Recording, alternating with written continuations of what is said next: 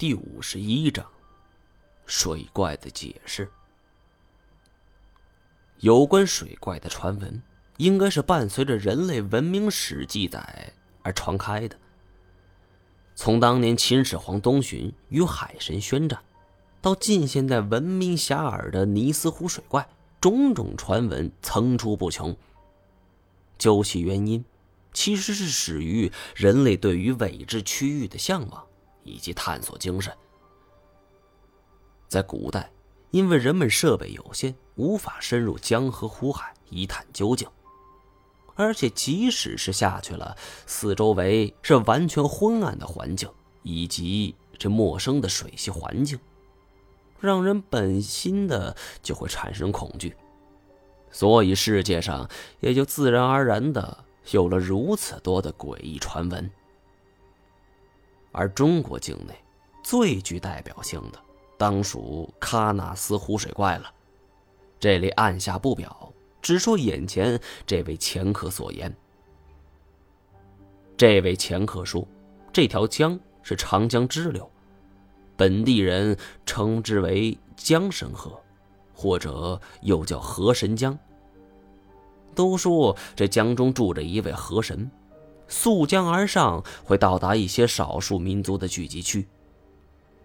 二位老板，咱们说的这事儿可是我亲眼所见。你们沿着河神江啊往上走，它上游的位置能看到一片图瓦人的聚集地。南方也有图瓦人。我提出了我的疑问。图瓦人其实是突厥化的蒙古人。我在北方曾经打过交道。继续往前走，大概一两天吧，你们就能看见。不过他们人不多，只有十几户。你继续。二零一二年，由于家里出了一些事情，导致我想散散心。去那边之后，找了一个当地人，通过他们介绍，在一家土瓦人家就住下了，一年给三万块钱。那边生活很简单，也刚好符合我的心情。我几乎每天都去湖边。记得第一次发现的时候，是我在离水不远的一块草地上睡觉，突然听到很大的水声，起来一看，我惊了一下，在我不远处十多米到五十米的位置，游过一条青黑色的影子。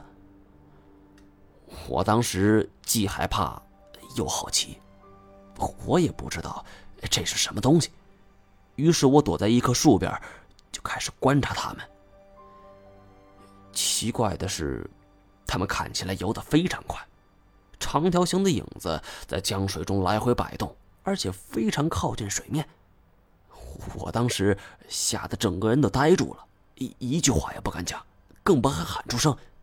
乖乖。你你们知道吗？那那个身子就跟七龙头一样，当我能看见的身子就已经五六米了。我当时想，会不会是恐龙啊？等我真正看清楚的时候，这个不知名的怪物就一下子给潜了下去，只在江面上留下一个巨大的波纹。这个世界上最能忽悠人的。莫属于买卖人了，而买卖人当中又以钱客为佼佼者，因为他们什么买卖都做。庆幸我常跟老赖打交道，没有立即被唬住。你为什么确定是水怪，不是你眼花吧？没想到一听我如此说，钱哥马上不乐意了，板起了脸孔。我跟你说，一开始我以为也是自己眼花了。以为是做梦呢，不过随后发生了一件事，吓得我够呛，就赶紧离开。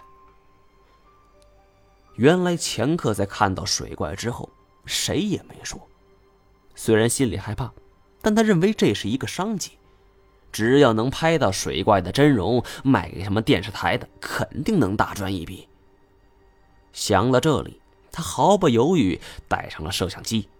天天守候在上游这有水怪的江边，想要再一次目睹水怪的风采。有的时候，我们就得感慨世事无常了。无意中发现水怪，可你想要一睹究竟的时候，这水怪又怎么也不现身了。转眼间，半个月就过去了，前可期待的水怪并未出现。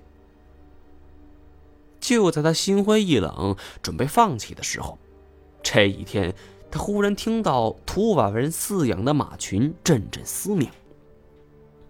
在这里住了这么久，他对于这些畜生的习性已经是非常熟悉了。马群的嘶鸣声短而急促，充满了恐慌。莫非发生了什么事情？他从地上爬起，朝着马群奔去。等他到了那里，就只见眼前这样的一幕：土瓦人齐刷刷跪倒在地，领头的一个老爷子口中念念有词，神态极为恭敬。念完了一段词，然后拜了下去。他身后几十名土瓦人也是一齐跪拜，每一个人都是极其的谦卑。钱可不敢打扰，但他知道。一定是发生了什么不得了的事情。当晚，钱可便以宴客为名，请了几个年轻人。土瓦人也是蒙古族的一支，喝起酒来也是十分豪爽。